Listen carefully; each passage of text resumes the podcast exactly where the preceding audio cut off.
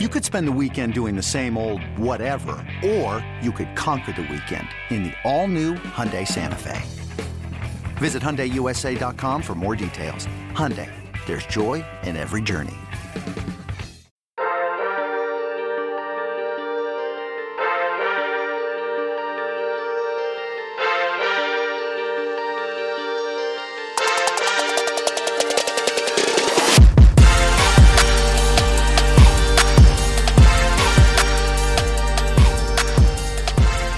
Morning, Bucknutters. It is Sunday, January 17th, 2021. I am Dan Rubin. This is the Bucknuts Morning Five on a Sunday, our occasional weekend podcast and the off season. The Dean of Ohio State Recruiting, Bill Kurelic, will join us in just a few minutes, but we open on Sunday with the People's Champ, Matt Baxendell. Bax, how are you dealing with post college football? Well, you know, if you had told me that Ohio State was going to lose in the national championship game to Alabama before the pandemic hit and all this other stuff, I would have thought that my reaction would have been sort of a uh, a bit of a soul crushing moment, right? I mean, we all remember the horror shows that were the Florida game and the LSU game, you know, 15 years ago, where everybody questioned the state of Ohio State football. Kirk Herbstreit compared the Big Ten to the MAC, all that stuff. But the reality is, is I'm sitting here and I don't feel anything like I did after those games. I'm disappointed, no doubt. This was only the fifth time in my lifetime Ohio State had to win a single game to be a national champion. But it doesn't feel like it's some referendum on the Big Ten or the program. In fact, I'm I think all that went out the window the moment Ohio State drilled Clemson. There's no question they deserved to be in that game. There's no question they were the number two team in the country. They just ran into a really good Alabama team while they were shorthanded. At the end of the day, I think I'm sitting here grateful we even had a season because I think this could have been a, a really long fall, a cold, dark, long fall without Ohio State football. So, you know, I think there's a little perspective right now that normally we wouldn't have at the end of football season where we all cry and piss and moan and wonder how many days till the spring game. And, you know, with the year we've just gone through, I'm grateful we even had a season. It was difficult, and the obstacles were ones that I hope uh, the team and, for that matter, the fans don't have to face again. But losing to Alabama the way they did, in light of the injuries they suffered, I have no issue with it. And like you said, I really do believe this season will be remembered for the slaying of the Clemson Demon. That needed to happen. We appreciate Dabo Swinney making that W just a little bit more enjoyable. Let's turn the page, though, right now and say a little prayer that the situation is resolved with the pandemic to the point we can have, air quote, a normal football season coming up. The first question you have to ask, but the Ohio State Buckeyes is who is going to be the quarterback? Give me your idea of how you think that's going to play out. Well, I I think the the elephant in the room is that Justin Fields hasn't yet declared, so we have to touch on this. Even though I I will be shocked if he doesn't declare and go off to the draft. But there's a lot of scuttlebutt out there right now that we all think Lawrence is the number one pick. And whether the BYU kid is the number two kid ahead of Justin Fields right now, it's, it's a big deal because you have to wonder where Fields would end up going at this point. Now, I don't see any way Fields comes back because I think he's a top 10 quarterback or top 10 player in the draft, even if he is the number three quarterback. But you just never know right? You just never know because if he goes uh, comes back and goes out next year, at that point he might actually be the number one overall pick. In fact, he'd be the odds on favorite to be the number one overall pick. So you have to wonder if there's a little bit of that calculus there too. But let's say Fields does the thing most of us expect and goes to the NFL. Well, you got a three-way battle for the starting quarterback role next year between CJ Stroud, Jack Miller, both of whom are already on campus this year, and then, of course, Kyle McCord coming in as, as one of the top quarterbacks in the country, a top 30 player in America. And it's going to be very interesting to watch this play out because Ryan Day did a pretty good job of not tipping his hand throughout the regular season. You know, whenever the first game happened and they brought in a backup, the first one in was Jack Miller. The next time was CJ Stroud. But I do think it was telling that for the Clemson game, when Justin Fields had to miss a play, Stroud was the guy in. So you know, we're we're going to be able to watch these two compete along with McCord, of course, in the spring practice, and see who ends up winning the role. Ryan Day didn't have to worry about anybody transferring and leaving the program before he got a full spring practice set up to really get these young quarterbacks to be able to compete. And the reality is, I think compared to where they normally would be, they're probably behind. But I think that's the case across the country. There was no spring football for them when they enrolled early beyond like two practices. They didn't get a normal fall length season. They didn't get to come in and in the middle of a sacrifice game where they were blowing out Toledo or somebody, right? So I think it's going to be fascinating to watch this play out. Um, I know which of the three I think is going to start. That would be CJ Stroud. I think he's the best suited for the offense. Again, barring a Justin Fields miracle, we have a three way battle between three very young guys to decide who's going to be leading what could be another really good OSU team next year. I would agree with you that if you're doing the tea leaves Vegas odds on favorite, right now it would be CJ Stroud, but there's a long way to go. Protecting whoever wins the competition's blind side will be Thayer Munford. I had talked to some NFL people who thought Munford had raised his stock and become a second day pick. It won't be in this draft. He's coming back. That means you've got your left tackle set, Thayer Munford, your right tackle set, and Nicholas Petit Frere, who had a really good season. Note you haven't heard his name much. That's good. Josh Myers, on the other hand, opted to leave. So the three interior spots are open. How do you see those being filled? Left guard, center, right guard. Yeah, I'm shocked at Munford, especially with the back problems he previously had. You'd figure he'd be ready to go get paid right away. I'll admit, I'm my jaw is a little dropped in this one. I, I, think nobody else was shocked more than perhaps Paris Johnson, who figured he'd slide right in and start at left uh, left tackle next year. So Paris Johnson's clearly going to be one of the starting guards next year, in my eyes. There's there's just simply no way that he isn't on the field. Um, you know, you have a guy who's shaping up to be a first round caliber talent, right? He's a top 10 player coming out of high school. He had like three plays on the field against Clemson, and one of which he murdered a guy. So this is a guy who is going to be on the field. He's one of the guards. I think Harry Miller is very clearly going to be the center. Look, look, there are some people who are going to complain about some of the stuff we saw from him in a weird year. They're going to remember the bad snaps against Michigan State because he hadn't snapped the ball hardly all year. Harry Miller will be fine, folks. This is a guy who's a five star center for a reason. He wasn't bad at guard this year. He's going to be better with a normal year under his belt. So let's not jump on the Harry Miller isn't good train. And then I think the other guard's got to be Matt Jones after the way he played in the college football playoffs, down to the fact that they didn't put Harry Miller back in for the championship game. So as of right now, I'd be shocked if it was anything other than from left to right Munford, Johnson, uh, Miller, Jones, and then NPF. Those are the guys to me right now on the line. And I, I really don't see it shaking out any other way, barring injury.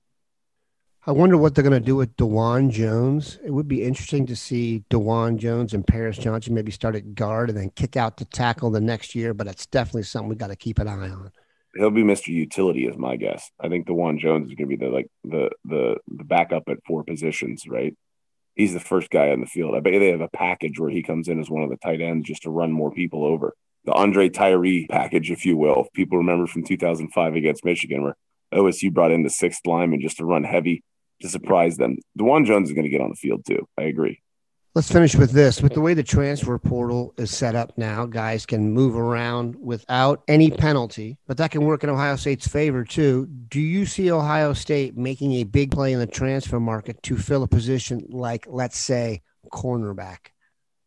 If there's anybody capable of doing it, that's the problem. Is is that you know OSU's got a lot of really good young players in the secondary that are highly recruited guys that you know they again didn't get a spring football when they enrolled early. They didn't get a normal fall practice. They didn't get reps against bad teams in september in blowout time to help them get more comfortable. So you know at this point the secondary is losing shaun wade um, and then pretty much everybody else is back for the most part that was a major contributor.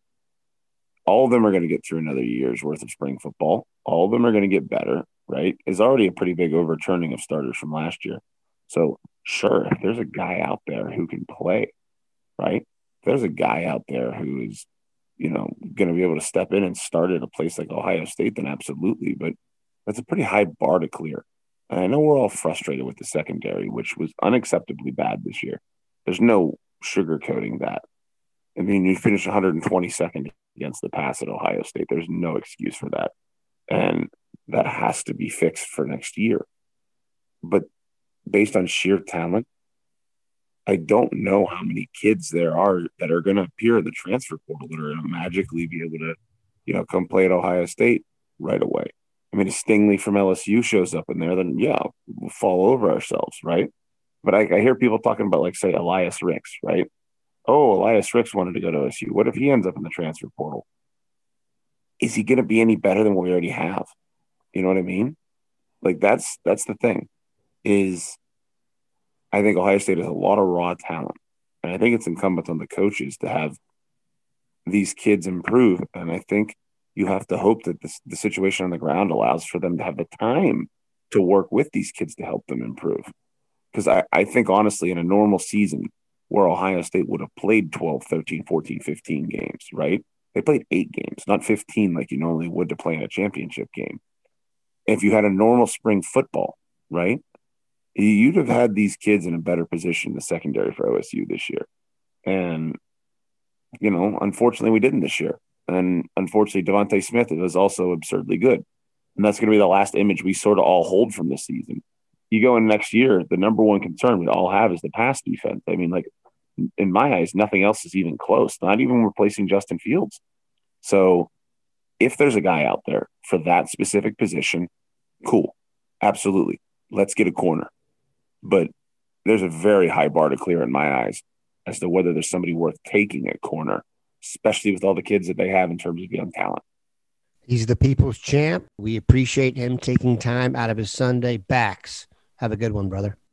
I'm Sandra, and I'm just the professional your small business was looking for. But you didn't hire me because you didn't use LinkedIn jobs. LinkedIn has professionals you can't find anywhere else, including those who aren't actively looking for a new job but might be open to the perfect role like me. In a given month, over 70% of LinkedIn users don't visit other leading job sites. So if you're not looking on LinkedIn, you'll miss out on great candidates like Sandra. Start hiring professionals like a professional. Post your free job on LinkedIn.com slash recommend today. As promised, we are joined by the Dean of Ohio State Recruiting, Bill Kurelic. Bill, did you lose any sleep last night knowing your heart is in the hands of Baker Mayfield? No, not really. I uh, actually I, I, I, slept well because I stayed up late and then worked uh, after the Texas State Championship game that Quinn Ewers played, played in. So didn't get to bed till after after well after midnight. So slept just fine and. And the Browns are playing on house money anyway. You know, who, who would have thought they were going to get this far? All is good. All is not so good with Quinn Ewers. He is the number one player in the country for his class, but his team did fall in the state championship game. No small feat, though, Bill, getting your team to a Texas state championship. And from what I have gleaned, his performance has done nothing to alter his ranking. I certainly wouldn't think so. Yeah, he's still not 100%. He had the sports hernia, played the first four games of the season, and uh, then he had the sports hernia, had surgery, and came back. He had hoped to get that third win back from the play injury and all, but it didn't quite happen last night. Again, they were um, going against the defending state champs, an outstanding football team who also has a very talented quarterback. And and despite not being 100%, he still performed extremely well. 23 out of 39, I believe it was, for 352 yards and three touchdowns. Coming back from the injury, he wasn't the running threat that he usually is. He's usually an effective runner, too. Uh, but still, you know, it, it's all there. The whole, the whole, uh, package and and he's everything that Ryan Day is looking for in a quarterback and completed close to 70% of his passes. I haven't looked at the total final stats, but close to 70% of his passes after coming back from the injury and again not at 100%. The storyline with Ewers will now shift to Steve Sarkisian and his ability or inability to get him interested in Texas. That's something we will follow as we go forward. However, the class of 2021 for Ohio State basically has one guy left on the table. We all know who it is defensive lineman JT Tuimoloau out of the Seattle area.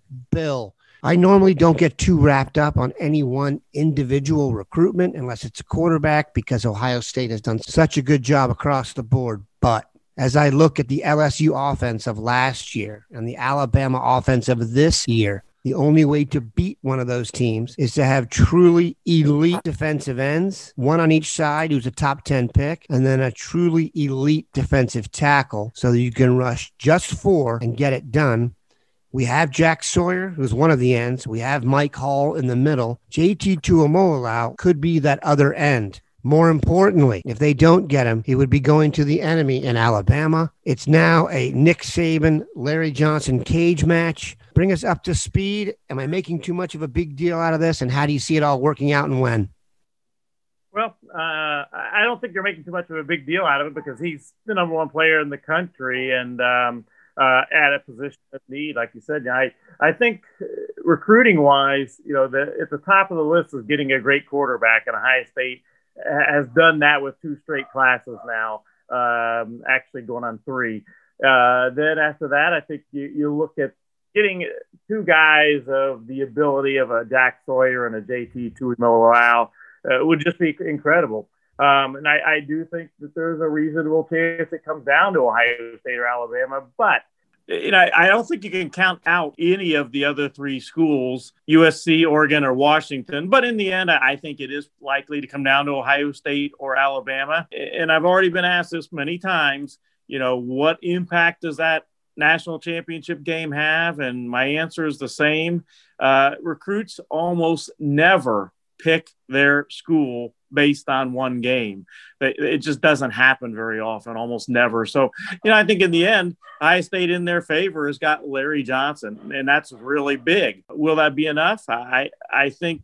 Uh, it could, but I think it's important that JT visits Ohio State. We don't know if that's going to happen for sure yet. He really wants to do it. And if that happens, I, I continue to like Ohio State's chances.